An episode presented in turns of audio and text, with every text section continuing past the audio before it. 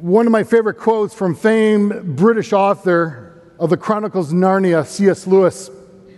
It's from one of his sermons entitled The Weight of Glory, where he preached We are half hearted creatures, fooling around with drink and sex and ambition when infinite joy is offered to us like an ignorant child who wants to go on making mud pies in a slum because he cannot imagine what is meant by the offer of a holiday at sea. We are far too easily pleased. Lewis then illustrates the reality of this in book seven of the Chronicles of Narnia. Yes, if you didn't remember, there are seven books in the whole series of the Chronicles of Narnia. And if it's been a while since you read that to your kids or to your grandkids, I would say read it for yourself.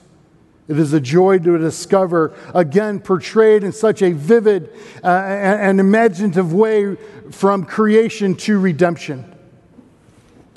In book seven, we find a group of dwarfs the dwarfs think that they are in a dark stable, eating, smelling, and experiencing what one would find in a stable.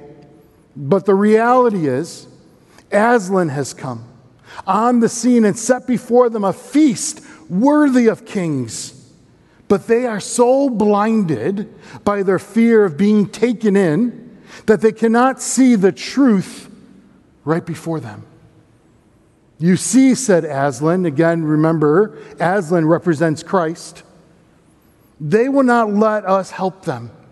They have chosen cunning instead of belief. Their prison is only in their own minds, yet they are in that prison. And so afraid of being taken in that they cannot be taken out. Far too often, we are just like these dwarfs. Jesus, the truth, is standing right before us. But how many of us are blinded as we feast on our mud pies of power and position with a side of control? How many of us are blinded by the swill of success and the sweet desserts that focus on me, myself, and I? In many ways, this is what the Apostle Paul is helping us to see through the book of Philippians.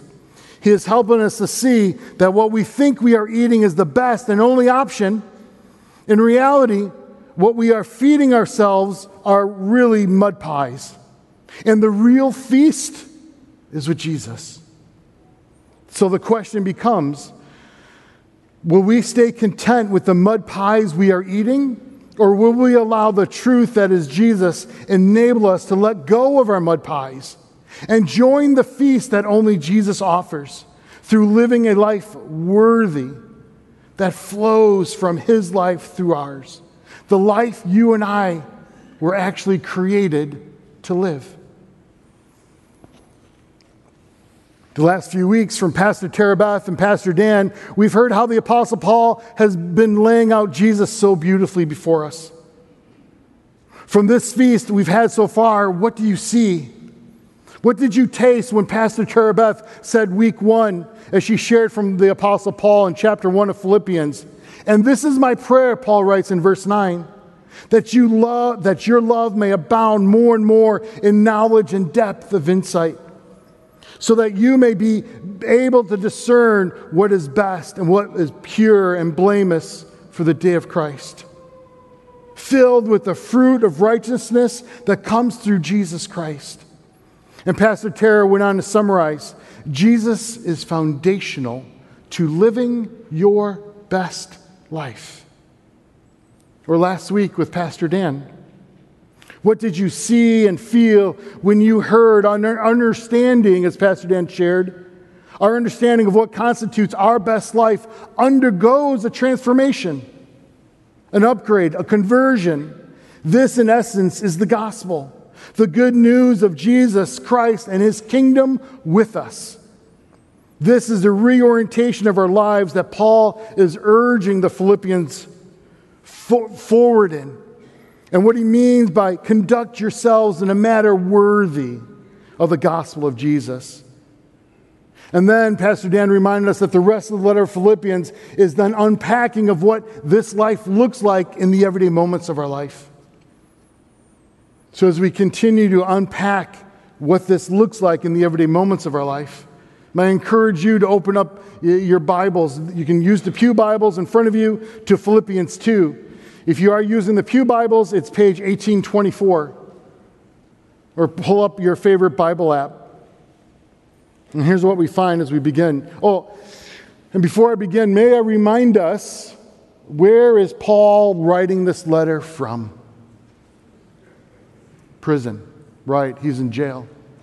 And for me, that's always so helpful to remind myself and important because when I remind myself where Paul is writing from, it's inspirational. And it, provides this proving of his words, of veracity and depth, that he's just not telling us something, he's not living himself. He's absolutely living this out first as a proving of saying, This is how this life looks. Look at me, this is what I'm doing. And what we also will see today through Paul, as we will see throughout the book of Philippians, is that although we can't control our circumstances, we can control our response. Let's begin with verse 12 in chapter 2. Paul writes, Therefore, therefore, now, as any good pastor would tell you, I am bound by pastoral law to stop right there. Right? It's a thing. And I believe Pastor Dan did this last week. Uh, great minds think alike. And to remind you of the little Bible study uh, help, right? You know what that is? You know where I'm going with this, right? When you see the word therefore, you guys are good. You've been listening. When you see the word therefore, you ask, what is therefore there for? So, Paul, in this case, we see that Paul is transitioning from everything he shared to this point. Specifically, what was shared last week by Pastor Dan. The items at the beginning of chapter 2 where Paul portrayed the humble beauty of Jesus and how Jesus was in the very nature God. But Jesus became a servant to human beings. He hugged lepers. He stooped to play with children.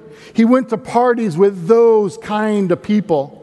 He washed the feet of the people who would reject him and betray him and literally abandon him.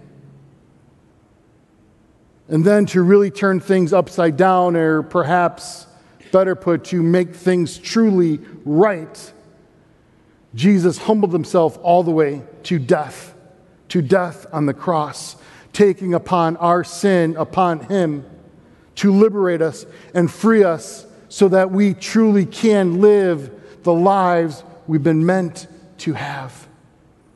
So, with those things still stirring and shaping our hearts and mind, Paul says to us, Therefore, my dear friends, as you have always obeyed not only my presence, but now much more my absence, continue to work out your salvation with fear and trembling. Now, it's important not to misunderstand Paul's point here. Notice Paul isn't saying, nor would he say, Hey, Philippians, um, Pony up. You better earn this salvation, right? It's on you. Paul would never say that because nowhere in the New Testament are we ever told we earn our salvation. Jesus earned our salvation. Paul emphasizes that in Ephesians 2, where he says, God saved you by his grace when you believed. You can't take credit for this, it is a gift from God. Salvation is not a reward for the good things you have done, so none of us can boast about it. So, what is Paul meaning here? Work out your salvation does not mean working for salvation, but making visible your salvation in the flow of your life. I'm not involved in the earning, but doesn't mean I do not exert effort in partnering with God in my transformation. There's a responsibility I do have to offer my heart, offer my life to Jesus to transform. So we are justified, the big theological word. We are set right, justified positionally through Jesus. But then practically, we are still involved in the slog of everyday life, as we know. Due to this body, due to the limitations of our current reality, then this is where sanctification kicks in. Now, now stay with me here. Don't zone out. This is good, meaty stuff we're feasting on, folks. Put down those mud pies and pay attention because today you're not going to need lunch. Sanctification is then the process of becoming more like Jesus in the everyday moments of your life. This is where the new life you have been gifted by God goes into effect because you're partnering with God to make that happen, to enable that to become reality for you here and now. That's sanctification. Paul encourages us to do this with fear and trembling now, fear and trembling is the biblical way of saying, do this with the sacred focus and intentionality it deserves. This isn't going to happen by accident. It's like going to the gym. You can have access to the gym, but there's a big difference between having access to a gym and actually going and working out at the gym, right? Uh, believe me, I paid my fat tax for far too long. There's a difference between fathering a child and being a dad. And dare I say, there's a difference between coming to church and being the church. There's a difference between calling yourself a mature Christian and living as a follower of Jesus. And it's interesting to note that there are multiple places throughout the New Testament that we hear similar ideas. In fact, there are eight times, over eight times, we're told, make every effort. Jesus tells us through Luke, make every effort to enter through the narrow door. Paul says in Romans, let us therefore make every effort to do what leads to peace. Here, the responsibility. Here, the partnering with God in this. Here, choosing a certain direction in my life make every effort to keep the unity of the Spirit. But Eric, you don't know them. Make every effort to keep the unity. But Eric, every, make every effort to keep the unity in the Spirit. We may not control our circumstances, but we can control our response. Peter, make every effort to confirm your calling and election sure to show the salvation that you say you believe in. Let's see it. Make every effort. In another way, this is reflective of what Jesus tells us in Matthew 7, and I love the way the message renders this passage. This is Jesus speaking here. These words I speak to you, Jesus tells us, are not incidental additions to your life, homeowner improvements to your standard of living. They are foundational words words to build a life upon. If you work these words into your life, you are like a smart carpenter who built his house on solid rock. Rain poured down, the river flooded, a tornado hit, but nothing moved that house because it was fixed on the rock. However, Jesus goes on and reminds us, but if you just use my words in Bible studies, and don't work them into your life, you're like a stupid carpenter who built his house on the sandy beach. When a storm rolled in and the waves came up, it collapsed like a house of cards. Knowing and seeing the responsibility we have encourages us to embrace the reality that we can't control our circumstances, but we can control our response. And I know what some of you might be thinking and saying, but Eric, come on, that's Jesus, that's Paul, that's Peter, that's the writers of scriptures. That's not me. Now, you know what that sounds like, dare I say? That sounds like the dwarfs who are too content, too focused on their mud pies that they rather stay the way things are than let them go and enter into this life that we are invited to by Jesus Himself our best life, our true life. However, in God's grace, He knows us. He knows me. He knows you. He knows us and hears us all too well. And that's why we are not left to our own devices. Because you, you're right. If left to ourselves, if simply to ourselves, it's too much, it's too daunting. We will fail every single time. But realize that God loves us and He never abandons us. In fact, Paul shows that right here. And notice this crazy, surprising thing Paul tells us in verse 13 as he continues work out your salvation notice verse 13 for it is god who works in you to will and to act in order to fulfill his good purpose let that sink in work out your salvation your responsibility for when you do that when you turn towards god make that choice no matter what's going on when you do that it is god who's working in you and through you to do that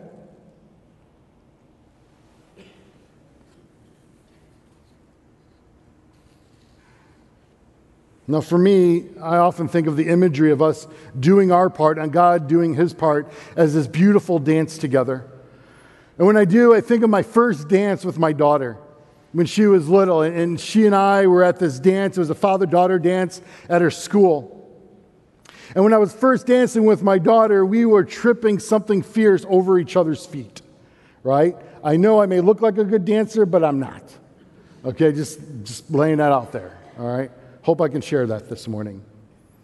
So, at one point in that evening, what did I tell my daughter?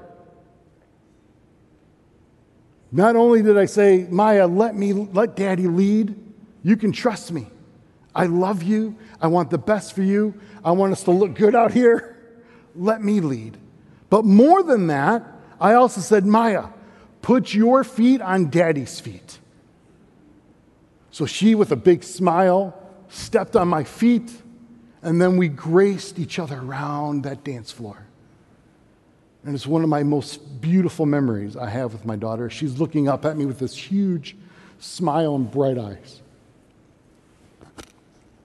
Folks, this is what God is inviting us to do. This is the beauty of a life lived worthy. He's going, Haskins, Put your feet on my feet. Choose to do that and let me guide you. And we'll do a dance you never even thought of. So, yes, now the question becomes how does this happen? It happens through actively engaging in spiritual practices, not as an end in themselves. I don't go to Bible study because I like the people there. Hopefully, you like the people there, but that's not why you go. You don't go to Bible study to do good on Bible trivia when it comes up uh, on Jeopardy when you watch the reruns. You go to Bible study and are in community with one another because it's a means to an end. It's a means to knowing the heart of Jesus, to allowing yourself to step on God's feet so He can guide and direct and dance with you. That's why every week around here we say, pray, be in community. Read the scriptures for yourself, just not on Sunday morning, but every day during the week, hopefully. Paul now shifts his focus here and shares with us what can impede us from working on our salvation and living in the flow of God's grace within us. It might come a little startling, in fact, because he says all this stuff and then he just says, verse 14, do everything without grumbling and arguing. Bam. And you're like, whoa, okay, wow. Do everything without grumbling or arguing. Now, there's a story of a, a monk who joined a monastery and took a vow of silence where he could speak only once a year. And so, after his first year, he goes before a superior, and a superior says, You have anything to say? And the monk replied, Food bad. Another year, the monk passes by again and he goes again, opportunity to voice, uh, to share something with his superior. And this time, the superior's like, You have anything to say this year? We had a great conversation last year. What do you have to share this year? Bed hard. Well, the third year goes by and the monk returns to his superior's office. And this time, uh, the monk replies, I quit. And his superior says, It's no surprise, doesn't surprise me a bit. You've done nothing but complain since you've got here. but really, we know how deflating it is to be with someone who constantly grumbles and complains. What it does to your spirit, what it does for the community, what it does for morale. Think about it. It's so spiritually damaging that here in the midst of this letter to Philippians, Paul writes, Do everything without grumbling and arguing. How do you live this life well? You don't grumble, you don't argue with one another, because that's going to cut this life off that we've been describing so beautifully. Now, hold that thought, because we're going to take a tangent here but it's going to be one that's going to hopefully help us understand some things of how deep Paul is going with this. Now, I believe that under the guidance of the Holy Spirit, the writers of the scriptures are brilliant, absolutely brilliant. And this image I'm about to show you on the screen is an example of their brilliance. And what you are seeing, excuse me, on the screen is a visual image of their brilliance. And what this is are all the hyperlinked passages of the Bible. So, all those rainbows, all those lines, is when one passage links itself in some way to another passage in the scriptures. So, you see that rainbow. Those lines in the bottom, the deeper those lines on the bottom, the white lines, the more times that particular passage is referenced from somewhere else in the scriptures. And what this means for us is that as we read the Bible, the biblical authors want us to say, hey, that sounds familiar. There, there's something there. I've heard this before in my reading. And, and then they want you to go in that place and say, oh, yeah, this is, this is the exact wording. Right? What am I supposed to pick up from this story because it's hyperlinked to the one I was reading over here? This is what Paul is doing here. Because what, what is happening here, the term translated complaining occurs rarely in the New Testament. Rarely. In fact, the word that's translated complaining here, this is the only appearance in Paul's letters. But where it does occur is all over the Greek translation of the Bible that the, the Philippian people would have describing Israel's desert wanderings. So when Israel was in the desert, they were all happy and go lucky, right? They loved it. No, but what Paul is doing is saying, hey, remember the grumbling and complaining? And they go, wait a minute, wait, wait, that, that, that wording sounds very familiar. Grumbling and complaining in the Bible, bam, the desert wanderings. And when you go back there, here's what you find Exodus 16. In the desert, the whole community grumbled against Moses and Aaron. The Israelites said to them, If only we had died by the Lord's hand in Egypt. There, there we sat around pots of meat and ate all the food we wanted. But you have brought us out into the desert to starve this entire assembly to death. You are not grumbling against us, Aaron and Moses, but against the Lord, they're told. Exodus 17. But the people were thirsty for water. And there they grumbled against Moses. They said, Why did you bring us up out of Egypt uh, and make us and make us and our children and our livestock die of thirst? We could have just stayed there. We should have stayed back there. Numbers 11. Now the people were complaining once again about their hardships in the hearing of the Lord. And when he heard them, let's just say God wasn't too pleased. The rabble with them began to crave other food. And again, the Israelites started wailing and said, If only we had meat to eat. Now, again, remember, what do they have every morning? Miraculously, manna. God provided because of the grumbling. I'll give it to you. But now we have lost our appetite. We never see anything but this manna that just miraculously shows up every morning. Now, again, think of that image I showed you about the hyperlinks. Because typically, when you see those connections through words and phrases like this, it's on purpose. The biblical authors, again, want you to connect to those stories. They want you to draw from those stories those lessons. So, in this case, what could those lessons be? Perhaps it's when we are in church com- and, and complaining, it's a sign that our focus and reality of what we are desiring is off base. In the same way, when the ancient Israelites began longing to go back to Egypt, I mean, think of how off base that was. God rescues them in a amazingly miraculous, mind numbing way. And they go, ah, we'd rather go back. We aren't really living our best lives at that point, are we? Or worse, perhaps just as the Israelites, when they complained, they were treating God's grace and goodness and provisions. When they complained, they were treating all that with contempt, with not thanks, with no thanks, and with lack of gratitude. And let's bring this home to us. It's a hard one, but I think it applies. The Lord led us into a wilderness of a two year worldwide pandemic. Do we trust and turn towards? Or do we take on an, atti- and take on an attitude of Jesus? Or how much have we been grumbling? We come to church and Haskins is preaching. Do we take on the attitude of Jesus? Or are we okay with it?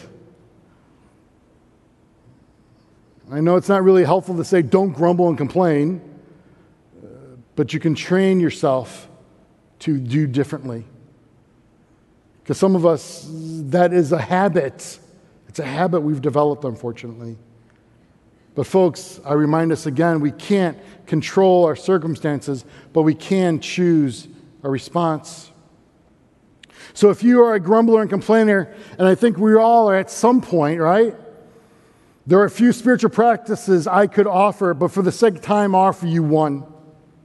And I will encourage you to start a gratitude journal. A gratitude journal. Now, at this point, I did want to say, which here I am going to say it anyway. I want to go back to what my mom told me when I was little. All our moms told us this when we were little. If you can't say anything nice, don't say anything at all. How many of us need that advice? Just saying. Outside of that, I encourage you literally to start a gratitude journal. Some of us are in the habit of grumbling, and all we do is look for problems and voice them. What if we flip that on its head by God's grace? and God's empowerment as we work out our salvation and looked for things to praise and things to compliment and things to honor and things to celebrate. And things as we, wo- we left our homes this morning, what a beautiful day, God. Thank you for this day. Not, oh, my husband didn't cut the grass yesterday like I told him. A friend of mine does this every day. She actually posts it on Facebook every day, and she calls it the goodness of her day. And I love seeing her post come through, and I read it. She has three or four things every day that she posts. That's one way to do it. Keep a notebook, keep it by your Bible or a journal. Paul gives us the results then of living a life like this. When we stop grumbling and complaining and we live in the flow and, work out our salvation, so that, verse 15, you may become blameless and pure, children of God without fault in a warped and crooked generation. Then you will shine among them like stars in the sky as you hold firmly to the word of life. And then I will be able to boast on the day of Christ that I did not run or labor in vain. You see, this is all part of working out our salvation. When we embrace that we can't control our circumstances, but we can choose our response, we truly begin to live our best life, a life worthy, a life that shines with the light of Jesus himself. And, folks, as followers of Jesus, if you consider yourself a follower of Jesus, this is your calling. This is your invitation. This is your honor and responsibility. Jesus himself states, John 8, I am the light of the world. Whoever follows me will never walk in darkness, but will have the light of life. And in Matthew 5, you, Jesus is telling us, you, you are the light of the world, a, like a city on a hilltop that cannot be hidden. So shine, folks, shine unhindered. When you stop the arguing and complaining and grumbling, you live your best life now and are living as lights that have been called and created to be. As I close today, I do so. Two assignments for you. Homework, Haskins? Yeah, homework. Work out your salvation, folks. The first assignment is sometime this week, go back to the start of Philippians. Start at chapter 1, verse 1, and read to the end of chapter 2. So read the first two chapters of Philippians. And in so doing, near the end of chapter 2, you're going to come across two examples that Paul gives us uh, Timothy and Epaphroditus. And what I want you to do is what Paul's intending for us to do look at their lives as he describes them and ask yourself how is the example of Timothy's life and Epaphroditus' life an example of everything Paul shared to this point? So, a little Bible study homework. Do that. The second thing, when you came in, you should have received this card. Take this card out now. Now, for those of you who might know me a little better or follow me on social media, you know that I dabble with photography. And from all the photos I take over the course of a year, and believe me, it's a lot of photos I take, I select one that represents uh, the stirring in my soul and the time, and I share it as my photo of the year. So, with that in mind, may I tell the story of this? This is my photo of the year from last year. I'd like to end and close our time by sharing this story with you of why I've chosen this one as a photo of the year. So as you hold it in your hand, look at it just here for a moment.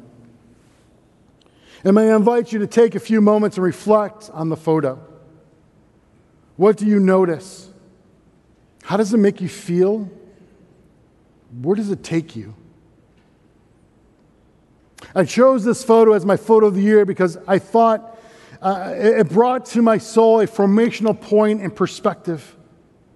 I've needed throughout what I describe as the banal mundaneness of 2021. I came across this leaf in the flow of my ordinary life, simply walking to the train for a day of art in the city with my wife, Linda.